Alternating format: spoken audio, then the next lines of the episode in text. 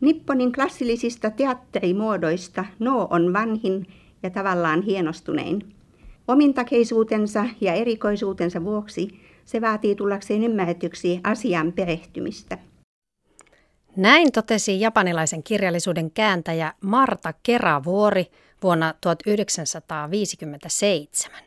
Tänään Kultakuumessa keskustellaan vasta julkaistun näytelmäantologian kunniaksi japanilaisista näytelmistä ja studiossa on vieras, jolla on tuota vaadittua asiantuntemusta. Hän on runoilija ja kääntäjä Kai Nieminen. Tervetuloa torstain Kultakuumeeseen. Minä olen Tuula Viitaniemi.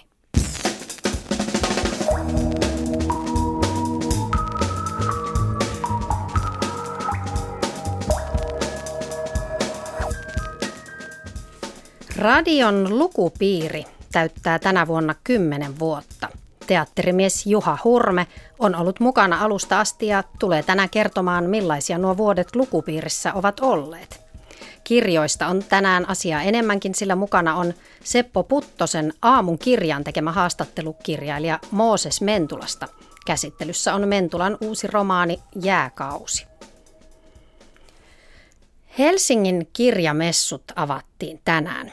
Kirjailija Jari Tervo piti avajaispuheen ja käytti tilansa voimakkaaseen yhteiskuntakritiikkiin. Tervo puhui suomalaisesta ihmisoikeuspolitiikasta sanoen, että Suomi on uskonut ihmisoikeuksista huolehtimisen Turkille, viitaten turvapaikanhakijoiden tilanteeseen. Me häpäisemme humanistisen ja kristillisen perintömme. Nämä päivät eivät todellakaan ole Euroopan tähtihetkiä, sanoi Jari Tervo. Kirjamessuilla palkittiin myös kirjallisuuden mahdollistajia. Alvar Rehnqvist-palkinto jaetaan tunnustukseksi ansioituneelle kustannustoimittajalle. Tänä vuonna palkinnon sai pitkän linjan kustannustoimittaja ja kustannuspäällikkö Harri Haanpää. Herkkävaistoinen, tinkimätön, arkailematon, ilmiömäinen, sanotaan palkintoperusteissa. Haanpää on muun muassa Rosa Liksomin, Sofi Oksasen, Asko Salberin ja Kati Tervon kustannustoimittaja. Vuoden 2016 Alvar Rehnqvist-palkinto myönnetään kustannuspäällikkö Harri Haanpäälle. Harri Haanpää, onnea. Kiitos, kiitos. Sä oot ollut varmasti monissa tilaisuuksissa, jossa kirjailijat, joiden kustannustoimittaja olet ollut, on palkittu, mutta kuinka usein olet itse kantanut tuollaista melkein metrin korkuista kukkalaitetta? No, no en, en, en koskaan. Ja mun tehtäväni on nimenomaan, ei olekaan ottaa vastaan kukkia, vaan mä olen vaan kirjailijoiden tausta. Vähän tuntuu, että onko tämä nyt kuitenkin joku veteraanipalkinto. Että tuo, en, en mä ole siis palkintojen perää enkä ole, mutta onhan tämä nyt tietysti sinänsä niin kuin kaunis. Olen tuolla alalla pitkään työskennellyt ja ollut hankalakin. Että Tuossa mainittiin tietenkin niin kun julkisuuteen tulevissa palkintoperusteissa mainitaan niin isoja kirjailijanimiä, kuten vaikka Sofi Oksanen ja Jari Tervo.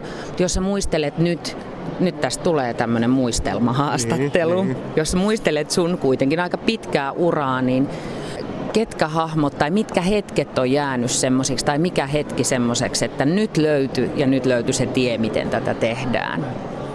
No se on aina vaikea nostaa jotakin, jotakin niin kuin y- y- yhtä esiin, mutta et, et, mä ehdin ihan loppuvaiheessa esimerkiksi tehdä Toki siinä ei ollut paljon tekemistä Juhani Peltosen kanssa. Siitä jäi niin kuin valtavan hienot kaikesta tästä ja Juhani Peltosen kanssa yhdessä olemisessa puhumista, hyvät muistot.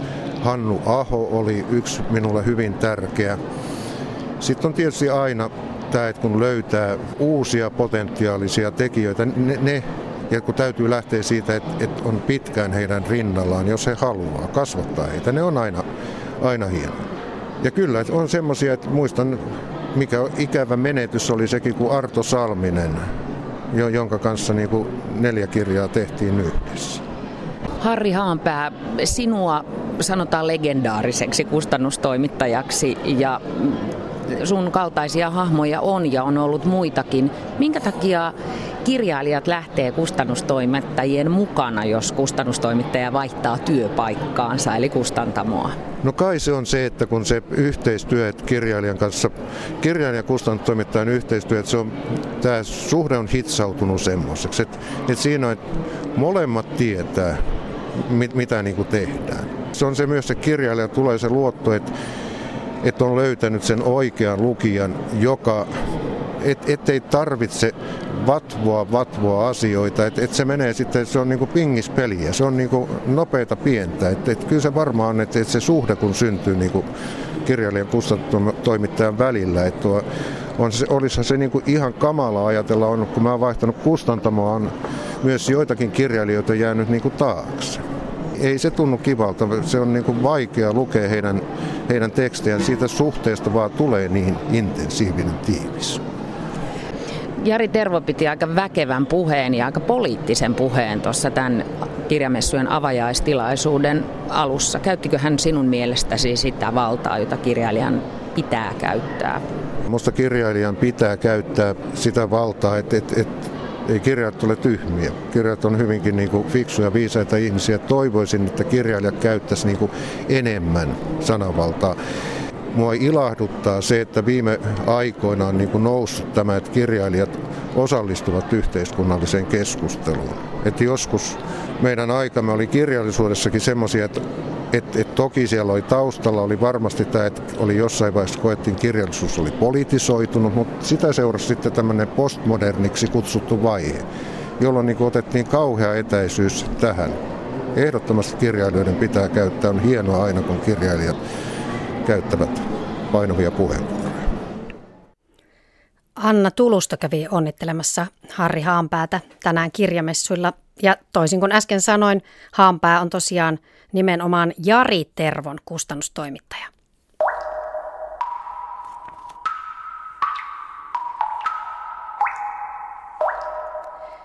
Vastikään ilmestyi kirja nimeltä Samaan aikaan idässä, jossa on koottuna kirjoihin ja kansiin ensimmäistä kertaa suomeksi käännettyä aasialaista näytelmäkirjallisuutta. Mukana on draamoja Intiasta, Indonesiasta, Kiinasta ja Japanista. Tervetuloa kultakuumeeseen Kai Nieminen. Kiitoksia. Sinä olet kääntänyt teoksessa olevat No ja Kyogen näytelmät. Mikä näiden japanilaisten vanhojen, sanotaanko ikivanhojen näytelmien kääntämisen suurin haaste on ollut? Mä en tiedä oikeastaan, pitäisikö puhua haasteesta, kun, kun se on niin suuri nautinto kääntää sellaista kirjaa. Ne on, mähän on runoilija ja ne näytelmien, etenkin siis No-näytelmän teksti on, voisi sanoa, puhdasta runoutta, runoutta yti, ytimeltään runoutta. Ja, ja sen, sen kääntäminen on totta kai haastavaa samalla tavalla kuin, kuin, kuin oman runon kirjoittaminen tai runouden kääntäminen yleensäkin, mutta se tempaa mukaansa niin, että, että siinä unohtuu, unohtuu ajatus haasteesta, vaan siinä vaan pyrkii mahdollisimman oikeaan ja nasevaan ilmaisuun. Siinä puhuu 1300-luvun runoilija sitten nykyajan runoilijan kautta. Ketä muuten nämä No Kioken näytelmien kirjoittajat ovat? No, on, on muutama, muutama sellainen nimeltä tunnettu, joista kaikkein kuuluisin on Zeami ja hänen isänsä Kanami. He, heidän niminsä on attribuoitu monen monta näytelmää. On, on, on muutama muukin sellainen.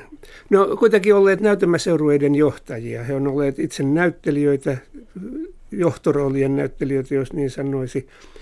Ja voi, voi aika turvaisin mieli olettaa, että kuitenkin nämä näytelmät on hioutuneet aikoinaan kollektiivisesti.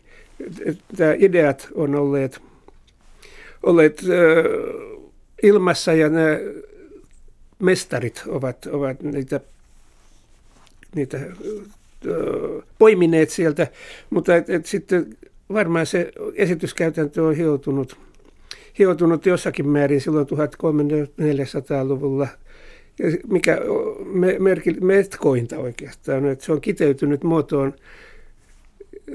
niin näytelmillä ei ole ohjaajaa eikä, eikä dramaturgia. Se on, dramaturgia ja, ja ohjaus on kiteytynyt. Silloin ne on esitetty ja pyritään esittämään aina samalla tavoin.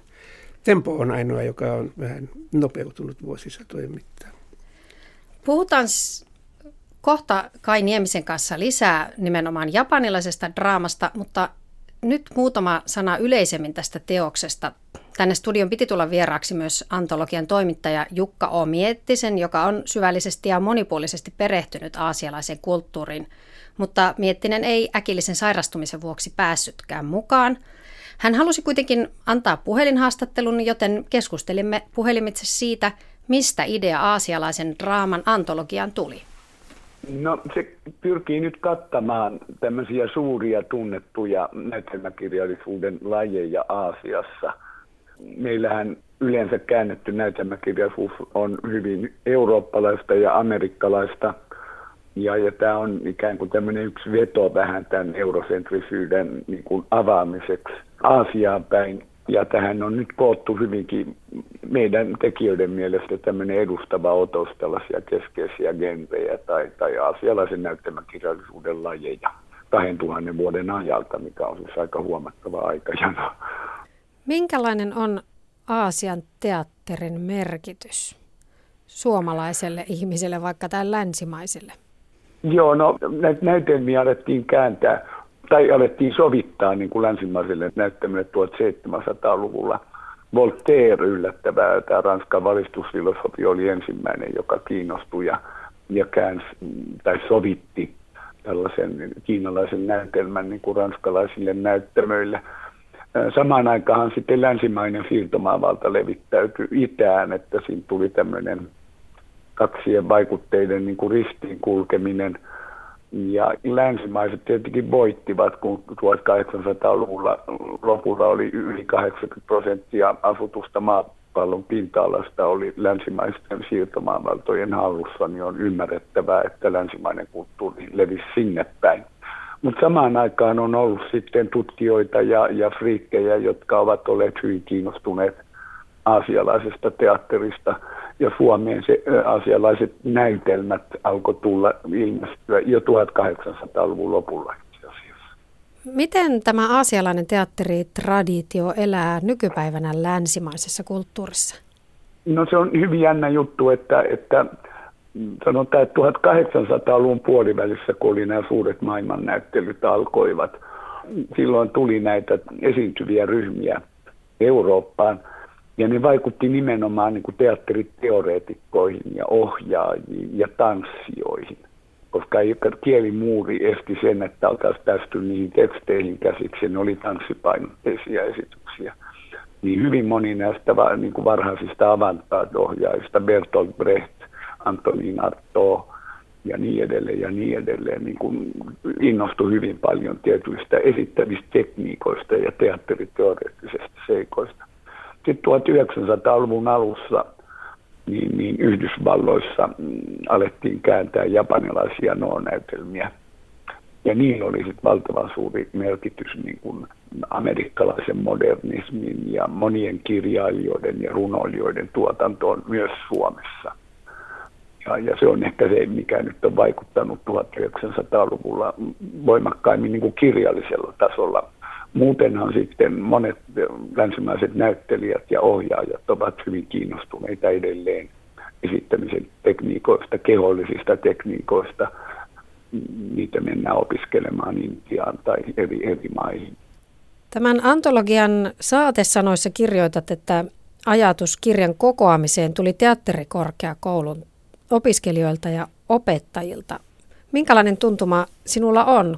Kiinnostaako nuoria suomalaisia teatterilaisia tämä aasialainen draama? Veikkaisin, että noin 80-luvusta eteenpäin hyvin moni, esimerkiksi tanssia on kouluttautunut vaikka japanilaiseen butoon tai intialaisiin taistelutaitotekniikoihin tai erilaisiin hyvin mutkikkaisiin näyttelijätekniikoihin. Se on ollut hyvin pitkälle tällä tasolla, niin kuin esittämisen tasolla. Mutta nyt kun mä oon opettanut, opettanut parikymmentä vuotta oikeastaan teatterikorkeakoulussa – aasialaisen teatterin historiaa ja sen muotoja, niin, niin sitten yhtäkkiä tuli kysymys, että eri, mistä niitä näytelmiä voi löytää suomen kielellä. Ja siitä se sitten lähti, tämä hyvin mielenkiintoinen prosessi. Ja kokosin yhteen tätä porukkaa, joka on näitä kääntänyt suomeksi, ja katsottiin yksinkertaisesti, mitä kullakin on pöytälaatikossa tai vaikkapa käsiohjelmissa tai muualla niin kuin aiemmin julkaistua materiaalia. Ja näin me saatiin sitten tämä, tämä paketti täyttämään tätä tarvetta. Eli osa näistä teksteistä, joita tässä uudessa antologiassa on koottuna, on aikaisemmin käännettyjä. Onko myös aivan uusia käännöksiä mukana? Tässä on uusia käännöksiä myös, on, on vaikkapa noin Klaus Karttusen klassiset intialaiset näytelmät ja sitten tämä oikeastaan ainoa japanilainen kabukinäytelmä, mitä ylipäätään suomeksi on olemassa. Hyvin tärkeä tämmöinen teatterin laji, jota ei ole koskaan käännetty missään muodossa niin kuin suomen kielelle. Et ne on ihan uusia.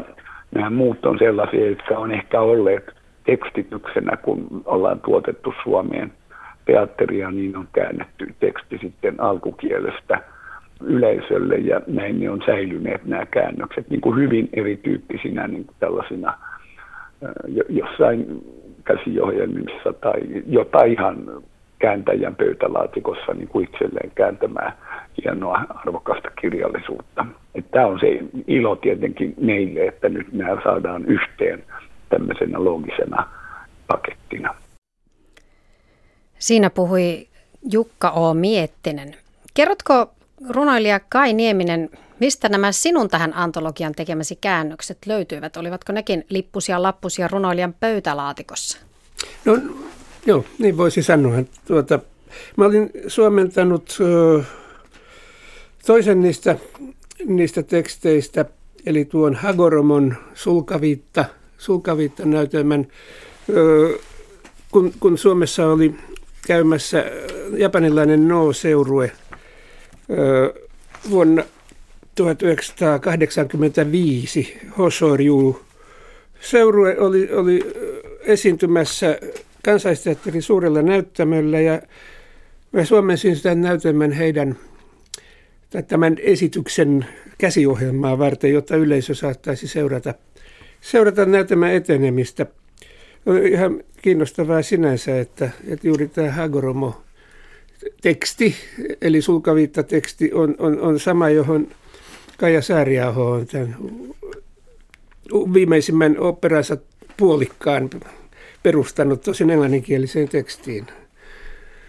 Ja se, on, se on yksi niitä vanhoja, voisi sanoa sellaisia, sen tyyppisiä no-tekstejä, jotka perustuvat vanhoihin myytteihin siitä, kuinka joku jumalolento, enkeli tai vanneito vierailee maan päällä ja hänen tuo, tuo itse asiassa tämä näytelmän tarkoitus on sitten lopulta kertoa siitä, miten, miten siitä koituu onnea ihmiskunnalle. No sitten tämä toinen teksti, tämä Kantan on, on, on sillä tavoin saanut alkunsa Kantanin tyyny. Tämä aikoja sitten 80-luvulla käänsin siitä katkelman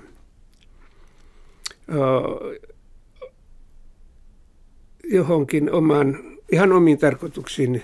Ei kun, anteeksi, tässäkin, tässäkin oli alun perin kyse siitä, että, että Suomessa oli No-vierailu 1982. Meillä vieraili taas toinen, toinen Zeamisa-niminen No-seurue, ja he esittivät myös Kantan näytelmää, mutta he eivät esittäneet sitä Helsingissä.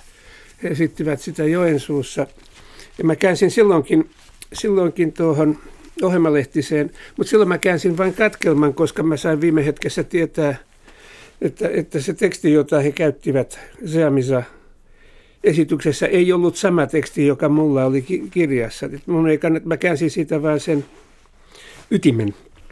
Ja se, sitten myöhemmin, myöhemmin tuli tilaisuus, jossa mä huomasin, että tämä näytelmä sopii erinomaisesti erääseen tarkoitukseen. Mun isäni täytti 60 vuotta ja me hänelle koottiin juhlakirjaa, jolloin, jolloin mä käänsin sellaisen kokonaisuuden. Kantan perustuu vanhaan kiinalaiseen legendaan velhosta, tai tyynystä, jonka pääalusenaan joku nukkuu ja näkee unta 30 vuotta elämästään eteenpäin. Ja sitten kun hän herää, on kulunut se aika, mikä kestää hirsikattilaisen hirsiä kiehumiseen ja toteaa, että ihmisen elämä on tällaista kuin unta.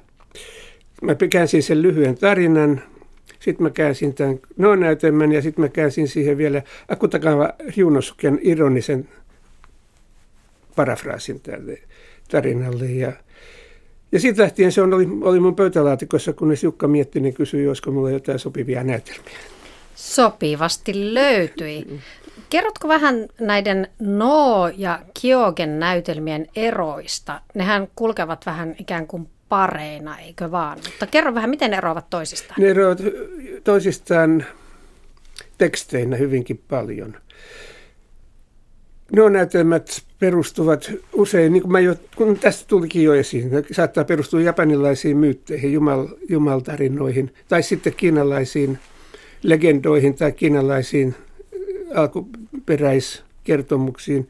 Mutta sitten hirveän iso osa noista no teksteistä on lähtöisin japanilaisesta joko kaunokirjallisuudesta, niiden vanhoista, vanhoista tuota, romanttisista kertomuksista, niin kuin Gensin tarinasta on tehty monta näytelmää, tai siihen perustuu moni nuo näytelmä, tai sitten historiallisista kertomuksista, romaaneista, ne on yleensä soturijuttuja.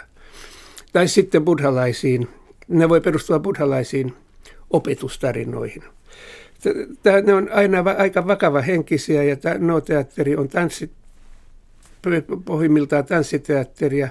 Minulle no on tekstiä, koska mä suomennan vain sitä tekstiä, mutta tarpeen vaatiessa mä voin kirjoittaa väliin parenteeseihin esitysohjeet, jotka on niin mun alkuteksteihini lisätty. Niitä ei alku, ihan ensimmäisissä teksteissä tietenkään ollut, koska jokainen teatteriseurue osa sinne. Kjogen tekstit taas on äh, farsseja. Hyvin usein ne on, on, on niin slapstickia.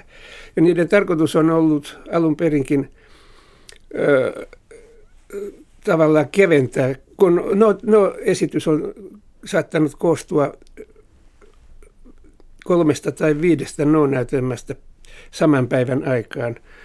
Niiden väliin on, on, on ikään kuin kevennykseksi sijoitettu näitä lyhyitä huvittavia Kyogen-näytelmiä, joiden aikana yleisö on ikään kuin voinut vetää henkeä ja nollata tunteensa, tunne puuhun latauksensa.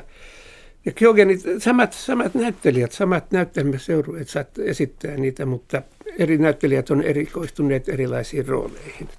Sillä tavoin Kyogenit ei välttämättä sisällä niin sanotusti niin selvästi runoutta, mutta niissä voi olla katkelmia pätkiä lauluista. Niin juuri tässä kokoelmassa on, luin muun muassa tämän Makuula laulajan nimisen Kioken näytelmän, jossa oli palvelija, joka jäi kiinni siitä, että on hyvä laulaja ja isäntä juotti hänet lopulta humalaan ja palvelija lauloi pää isännän sylissä.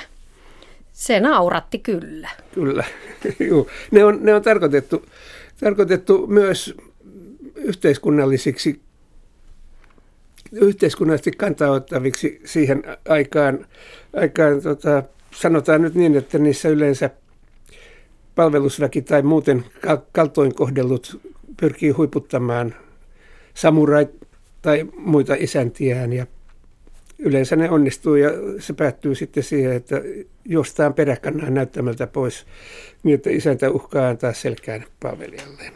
Jonka jälkeen sitten taas vakavoidutaan no-draaman ääreen. Kyllä. Mutta kuunnellaan nyt tässä välissä nykyteatterin tekijän ajatuksia japanilaisesta teatterista. Äänen pääsee hetkeksi teatteriohjaaja ja Myllyteatterin johtaja Miira Sippola, joka on sanonut haaveilensa siitä, että ohjaisi No-näytelmän. Sippola on opiskellut Japanissa ohjaaja Tadashi Susukin kehittämää fyysistä, fyysisen teatterin metodia.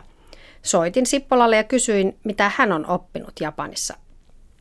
Tadashi Susuki on hienosti analysoinut sitä, että vanhat traditiot Japanissa niin asettaa sen näyttämön sillä tavalla, että näyttelijää vastapäätä on aina henget tai jumalat.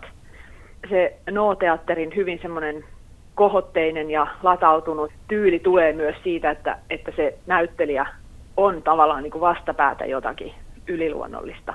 Ja näin on myös ollut antiikin näyttelijä eurooppalaisen teatterin perinteessä. Siinäkin on ollut sellainen, että tässä ollaan niin kuin jumalten kanssa tekemisissä, kun tätä näytellään. Sitten Susuki analysoi niin, että Shakespearein näyttelijä vastapäätä taas on yhteisö ja se pohtii niin kuin yhteiskunnan ja yhteisön asioita. Ja sitten kun me tullaan 1900-luvulle, niin Beckettin näyttelijää vastapäätä on tyhjyys ja ihminen on ikään kuin yksinään siellä näyttämöllä. Ja näin ollen tämä pakottaa myös miettimään koko sitä maailmankuvaa, että mikä me näyttämölle sitten luodaan ja minkälaisia asioita me siellä kuinka, kuinkakin tehdään. Mikä No-näytelmissä sinua nykyteatterin tekijänä erityisesti kiehtoo, Miira Sippola? Mua kiehtoo No-näytelmissä toisaaltansa se haaste, että, että kun ne ovat pitkään eläneet, niin siinä on jotain sellaista, että vitsit, jos näistä saisi jotenkin jotakin kulmaa niin kuin tähän päivään. Ja siinä on niin kuin joku sellainen, mikä mua itteeni kiehtoo, kun mun oma ajatteluni teatterista tahtoo olla niin kuin sellainen, että mä en ole sellainen niin kuin päivän poliittisten teemojen näyttämölle tuoja tai sillä tavalla välttämättä myöskään ihmissuhdenäytelmien tekijä itse, vaan mulla tahtoo olla aina niin kuin haku semmoiseen metafyysisiin aiheisiin jollakin tavalla, miten se ikinä sitten tuleekaan, mutta sellaista näyttämäkieltä mä myös itse pyrin synnyttämään ja, ja se avaa tiettyjä syitä myös, miksi mä oon itse lähtenyt sinne Japaniin opiskelemaan ja näin, mutta niissä no-näytelmissä on aina se mystinen sävy, että joku, joku henki puhuu tai joku onkin yhtäkkiä muuttuu joksikin toiseksi ja jotain sellaista niin kuin mystistä jäynää, joka toki tulee siitä japanilaisesta Shinto-kontekstista, mutta sitten se avaa vaan semmoisen skenaarion siitä, että niin, että onko tämä jotenkin meidän tällainen teknillis-taloudellinen maailmankuva ja, ja jotenkin, joka pyrkii selittämään ja varsinkin hyödyllistämään kaiken, niin se on myös sen kyseenalaistamista, siis maailmankuvallista kyseenalaistamista, ja tämä, tämä mua kiehtoo no näytelmissä. Sitten myös teatterilliset sellaiset, että että sitten kun on tällaisia aiheita, niin sitten se avaa sen kysymyksen, että no miten tällaisia näytellään, että sitten varmasti siinä tyylitasollakin täytyy pohtia sitä, että millainen on näyttelijän ruumis siinä näytelmässä. Että tämä ei ole niin kuin, silloin ei puhuta jotenkin sellaista psykorealistisesta tai naturalistisesta näyttelemisen tavastakaan välttämättä. Se kutsuu niin kuin toisenlaista näyttämöestetiikan tapaa ja näyttelemisen tapaa ja näin. Ja tämähän on meille vieraampaa traditiota kaiken kaikkiaan, mutta mua kyllä kiehtoo se. Kerrotko, millaisia asioita Susuki-teatterin opinnoistasi ja perehtymisestäsi japanilaisen teatteritraditioon on siirtynyt siihen, millaista teatteria sinä teet? Mä huomaan, että sellaisen, mihin mä kiinnitän huomiota, on näyttelijän askellus, ihan jalkapohjien kontakti lattiaan, joka oli teatteritaiteilija tai ei, niin on se, minkä kautta me ollaan liitytään maailmaan. Eli jalkapohja ottaa alustaan ja se on niin meidän tuntuma kaikkeen. Näin ollen siinä Suzuki-metodissa, niin kuin sitten myös No-teatterin traditioissa, niin on valtava painotus sillä, että, että kuinka näyttelijä askeltaa ja onko se varpaisillaan vai kannoillaan ja missä sen paino on. Näyttelijän pitää olla tosi tietoinen siinä, että No-teatterin tyyppi voi ihan niin kuin yhdellä painon siirrolla kertoa jotakin tärkeää. Ja siihen, että kuinka näyttelijä askeltaa, niin mä, mä harjoituksissa kiinnitän tähän paljon huomiota. Me tehdään harjoitteita sen suhteen. Ja mua kiinnostaa luoda myös sellaista esteettistä kieltä, joka on siis tietenkin tosi tyyliteltyä silloin, ei, ei mitään realistista, siihen, että minkälaisin askelin tämä kävelee ja voiko sillä askeltamisella, niin mitä sillä voi kertoa. Ja ihan sama oikeastaan tyylilajista välittämättä, niin mä itse kiinnitän näihin huomiota ja sitten koitan kehittää siitä myös jotakin esteettistä kieltä. Se ei ole tietenkään mikään autoaksi tekevä asia siis niin, että kyllä kaikenlaisin tekniikoin, joita koko ajan Suomessakin opetetaan, niin pääsee vaikka mihinkä tuloksiin ja kyllä me se suomalaisesta hienoista näyttelystä tiedetään. Mutta se on niin, että, että Japanissa se, niin kuin meillä on kuitenkin paljon paljon pinnallisempi perinteisesti pinnallisempi käsitys meidän kehollisuudesta. Ja Japanissa se, se jotenkin elää paljon vahvempana aina vaan se sellainen niin kuin ihan arjessakin joku, joku sellainen kehotietoisuus. Lopuksi vielä kysyn, aiotko oikeasti ja tosissasi toteuttaa sen haaveesi No-näytelmän ohjaamisesta? Joo, tämä on nyt hyvä sytyke siihen. Pitää luvata näin julkisesti, niin tekee sen. Luvattu. Runoilija, suomentaja Kai Nieminen, herättikö jokin ohjaaja Miira Sippolan kertomissa näkökulmissa sinussa jotain ajatuksia? Joo, mun mieleeni, mieleeni muistui sellainen aika lyhyt ja ytimekäs määritelmä noolle, jonka muistaakseni Claudel on joskus sanonut, että no on sitä, että joku tulee toisesta maailmasta meidän parimme esittää asiansa ja poistuu meidän paristamme. Se on aika, aika tyypillistä noolle. Ja no sanana, niin kuin mä jo sanoin, että mulle no on tekstiä, mutta no yhdistää, no tarkoittaa taitoa ja taidetta. Se tarkoittaa itse asiassa teatterina sitä, että siinä yhdistyy teksti, laulu, usein laulettu tai resitoitu, li, äh, liikkeet, mimikka siis, äh, musiikki, soittimet, kuoro ja tanssi. Ennen kaikkea se tanssi on siinä tärkeää. Kaikki tämä yhdessä vasta on no. Että mulle teksti on tärkeä, mutta mä en hallitse muuta kuin sen. Mistä se muuten voi johtua, että se esitystraditio on säilynyt niin vahvana? Miksi ne täytyy esittää juuri niin? Se on hyvin mielenkiintoinen kysymys. Mä en itse päässyt oikein perille, mikä, mikä on se perimmäinen syy, mutta, mutta se on erittäin upea, että meillä on tällainen, öö, voisi sanoa, immateriaalinen aarre, vuosisatoja vanha, säilynyt sellaisena. Sitten, siitä täytyy vain nauttia ja iloita, eikä yrittää tuota, uudistaa sitä. Niin juuri pääsemme, toivottavasti vielä tulee Suomenkin nuo teatterin esityksiä vierailulle. Mainitsit tuossa, että 70-80-luvun vaihteessa oli useampiakin vierailuja, mutta pitkään aikaan ei ole nähty. Minä voisin nyt Kiitos Kai Nieminen haastattelusta. Lopuksi antaa sinulle pienen lahjan. Tuolla Yleisradiossa oli 50-luvulla näytetty muutamia, tai siis soitettu radiossa muutamia no-näytelmiä. Ja tästä löytyi kaksi käsikirjoitusta. Toinen on Kage Kijo Hurjapää, Seami Motokion näytelmä suomentanut Aila Meriluoto. Ja sitten oli tällainen Kurjensulka Kangas, japanilainen satu, jonka on suomentanut Margit Lampola. Ehkä näistä on sinulle iloa. Kiitoksia. Kiitos paljon. Kiitos, Kiitos Kai Nieminen. Kultakuume. Mooses Mentulan tuore romaani Jääkausi on kertomus kiusaamisesta, kilpailusta, pelosta ja ystävyydestä. Opettajakirjailija Mentulalle kouluarki sosiaalisine rakenteineen on tuttu. Mooses Mentulaa haastattelee aamukirjassa Seppo Puttonen. Olisipa hyvä, jos moni koululainen lukisi tämän kirjan, koska mä uskon, että se koskettaisi ja avaisi silmiä. Tässä äh, tarinassa yläasteella opiskeleva Helmi joutuu kiusatuksi pääkaupunkiseudulla ja sitten vanhemmat muuttavat Kainuuseen, jotta kiusaamisesta päästäisiin ja Helmille tulisi parempi elämä. Mutta se kiusaaminen jatkuu sielläkin. Siis sitä on myös muuallakin kuin asutuskeskuksissa läpi Suomen?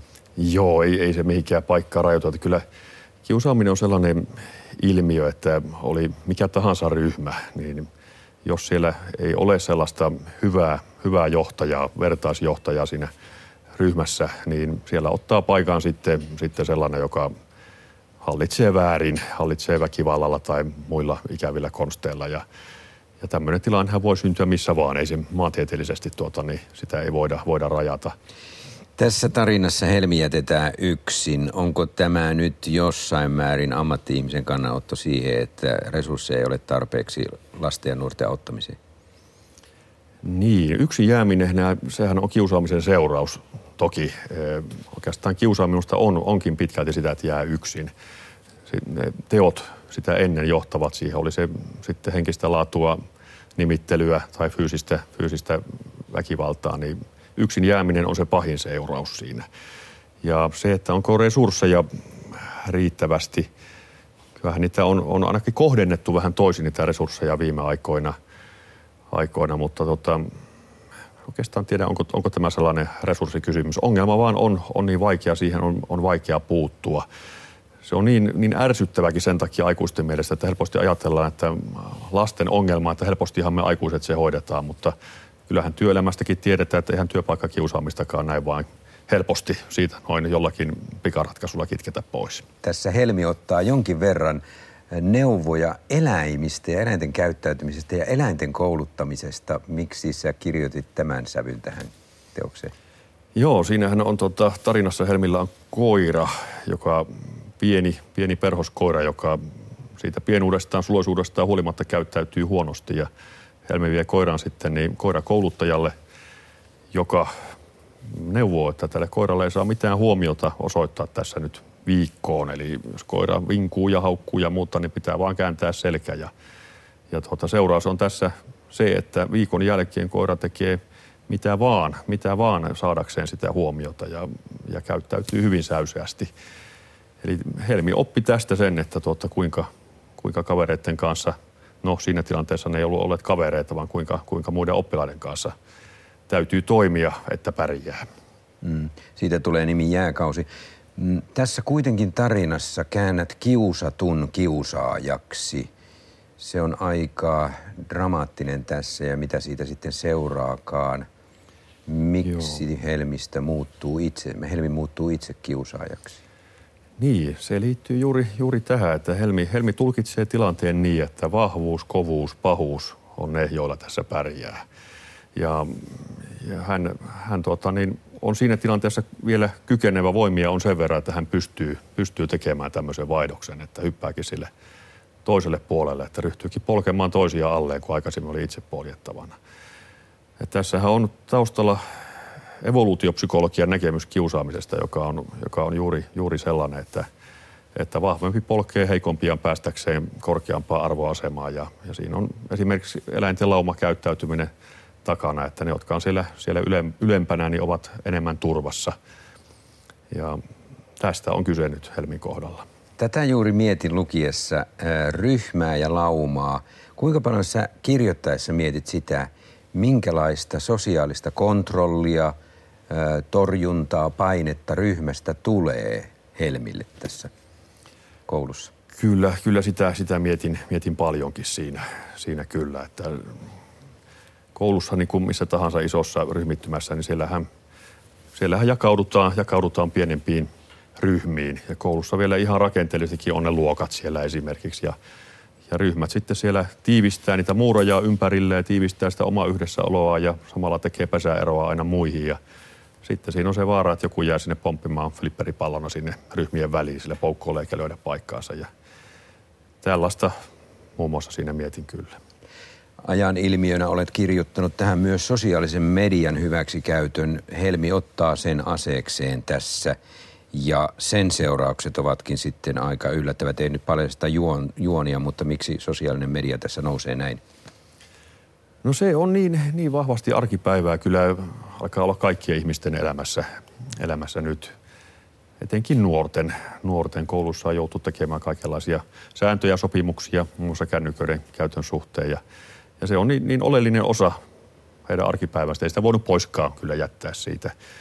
Ja toisaalta se sosiaalinen media ehkä, ehkä ruokkii sellaista käytöstä, että empatia ei ehkä välttämättä olekaan se asia, joka ohjaa sitä käyttäytymistä, vaan se on se, on se tuota, niin, toisilta ihmisiltä saatu hyöty tai joku, joku palaute, palaute että tuota, tämäkin puoli siinä on. Mutta onko se myös sellainen valheen verkosto, että kun kerran erehtyy – tänne valheen tielle sosiaalisessa mediassa esimerkiksi, mm. niin se alkaakin olla jo aika vaarallista. Kyllä, kyllä. Se näin, näin on, että sinnehän ne valheet jää sitten pyörimään, pyörimään ja kasvaa siellä ja, ja siitä onkin vaikea sanoutua irti. Eli näinhän tässäkin kirjassa sitten, sitten vähän käy, että valhe lähtee liikkeelle ja sitten ollaan aikamoissa suossa. Aamun kirjassa Mooses Mentula haastatteli Seppo Puttonen.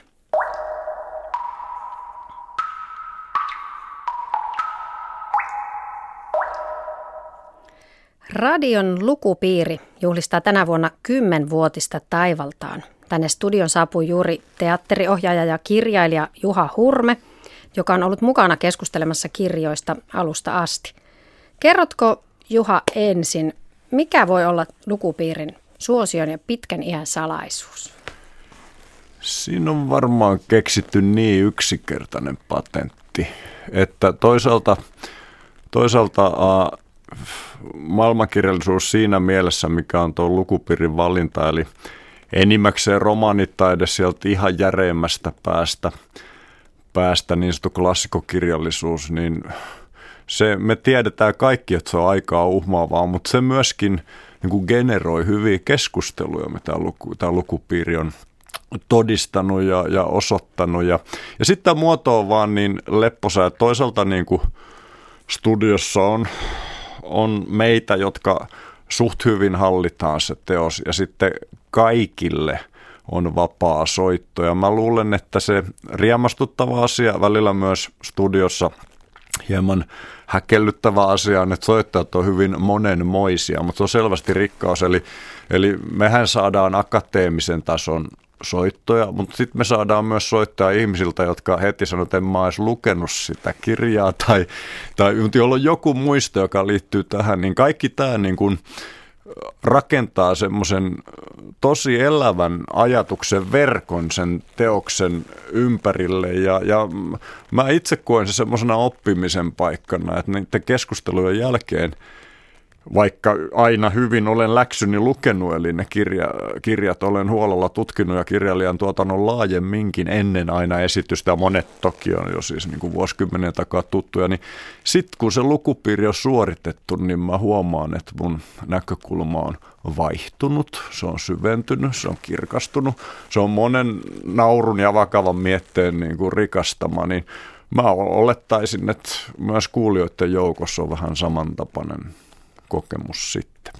Tiedätkö muuten, onko teillä vakikuulijoita, jotka aina palaa lukupiiriin? No, no mä tiedän sen ihan siitä, että tietyt äänet ovat tulleet tutuiksi ja, ja, monet sanoo nimensä, niin myöskin ne nimet. Eli on, on varmaan niin kuin tällainen sadan tai kahdensadan ihmisen Uber-fani-joukko, jotka on kuunnellut oikeastaan kaikki lähetykset ja melkein aina soittaa ja melkein aina pääsee läpi.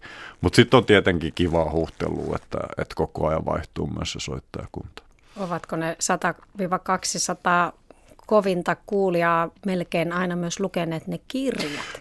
Ilman muuta on näin, että heillä on siis tällainen sama jalo vakaumus, mikä itsellänikin, että tämä elämä on lähinnä sitä varten meille ihmisille annettu, että lukee mahdollisimman monta hyvää kirjaa oman elämänsä aikana.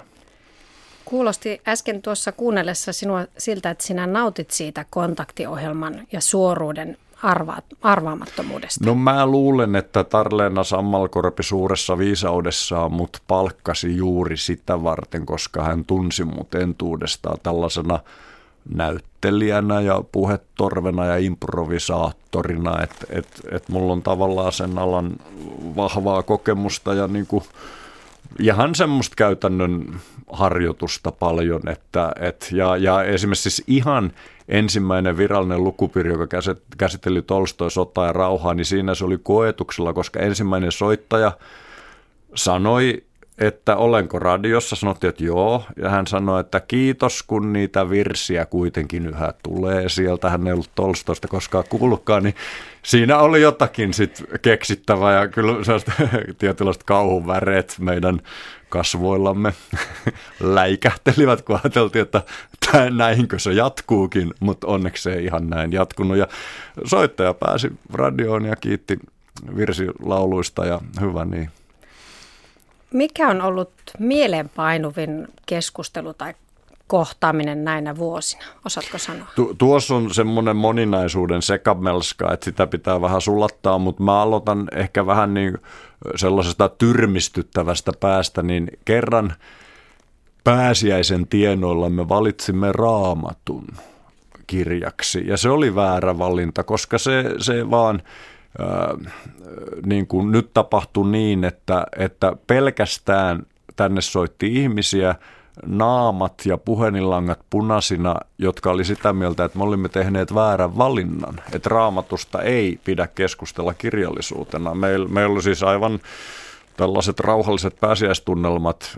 Meidän ideamme ei ollut minkäänlainen repiminen tai ruottiminen, vaan, vaan ihan miettiminen, että minkälaisia sanataiteellisia arvoja sisältyy. Minkälainen tekstikokoelma se on tuossa mielessä mitattuna, mutta se ei onnistunut. Se keskustelu ei käynnistynyt. Se oli aika piinallinen, että niin me jouduttiin vaan niin kuin tällaiseen torjuntataistoon. Mutta, mutta sitten ihan sanotaan nyt vaikka näin, että tämmöinen, joka ei oikeasti mieleen, että Tarleena siis oli myöskin radikaali ja halusi laajentaa sitä ajatusta niin kuin klassikokirjallisuudesta, niin hän muun muassa valitsi Tintti sarjakuvat yhdeksi aiheeksi. Niin se oli mun mielestä todella hieno se keskustelu, jossa, jossa kiintoisella tavalla mietittiin, missä mielessä ne tinttisarjat on kirjallisuutta ja, ja mikä on niin kuin sarjakuva ja kirjallisuuden välinen tuossa mielessä niin kuin häilyvä ero. Mä, ja mä rakastin sitä siksi, että mulle tärkeää kirjallisuutta lapsesta lähtien on ollut Karl Barksin piirtämät ja kirjoittamat akuankka-tarinat, jotka on mun mielestä täysin nerokasta kirjallisuutta, vaikka ne on tietenkin niin kuin toisen taiteen niin kuin synnyttämiä juttuja, mutta mut näin. Niin se, se tintti-homma jäi kyllä mieleen, että se oli taas tämmöinen niin onnistunut kokeilu ja pieni rajan laajennus. Niin juuri. No yksi ohjelman viehätystä on varmasti se, että siellä olette te vakipuhujat, vaikka Tarlena Sammalkorki tietysti ei enää ole joukossamme. Mm. Ja sitten toisaalta on tällaisia sivistyneitä kirjaviisaita ja sitten tämä tavalliset ihmiset siellä radion äärellä. Millaisia törmäyksiä siitä oikein syntyy?